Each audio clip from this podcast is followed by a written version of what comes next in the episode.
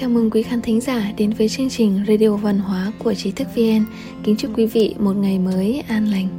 Hôm nay mời quý vị đến với bài viết của Bạch Vân.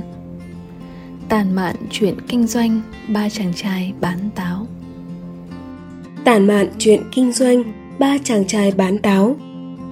Ở một thị trấn nọ, ba chàng trai trẻ rủ nhau cùng đi tìm kiếm cơ hội kinh doanh – họ đến một vùng đất xa xôi nơi có bán một loại táo đỏ lớn rất ngọt. Khi chàng trai trẻ thứ nhất tiếp xúc với giống táo này anh bỏ ra tất cả số tiền của mình để mua nhiều thân táo ngon nhất. Anh vận chuyển táo về quê nhà bán chúng với giá gấp nhiều lần và nhanh chóng trở nên giàu có.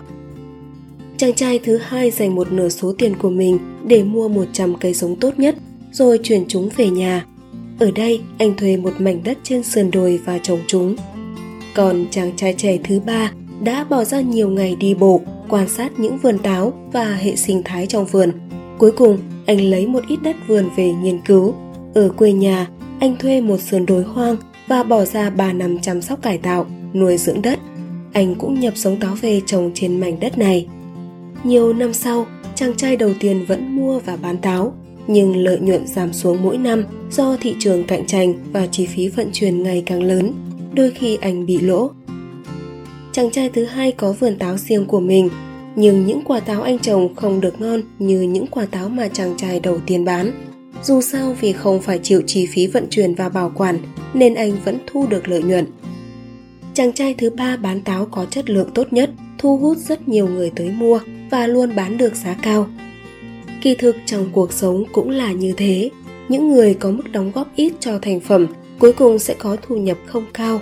Nhà quản lý hay giám đốc nhận mức lương cao hơn với tầm nhìn một hoặc vài năm. Doanh nhân với tầm nhìn vài thập kỷ sẽ có thu nhập cao nhất. Thành tựu được quyết định bằng tầm nhìn. Mặc dù cơ hội như nhau, nhưng phương pháp tiếp cận khác nhau, sẽ mang lại hiệu quả khác nhau. Người đầu tiên kiếm được nhiều tiền không hẳn là người sẽ giàu có nhất. Người có thể nhìn xa trông rộng sẽ được thành công lâu dài. Đến đây là kết thúc bài viết Tản mạn chuyện kinh doanh ba chàng trai bán táo của Bạch Vân Cảm ơn quý khán thính giả đã lắng nghe, đồng hành cùng Trí thức VN Quý vị có thể truy cập vào trang web trí thức vn.org hoặc tải ứng dụng mobile trí thức VN để đọc thêm các bài viết văn hóa của chúng tôi. Đừng quên nhấn subscribe đăng ký kênh và để lại bình luận ở bên dưới. Một lần nữa, xin cảm ơn và hẹn gặp lại quý vị trong các chương trình tiếp theo.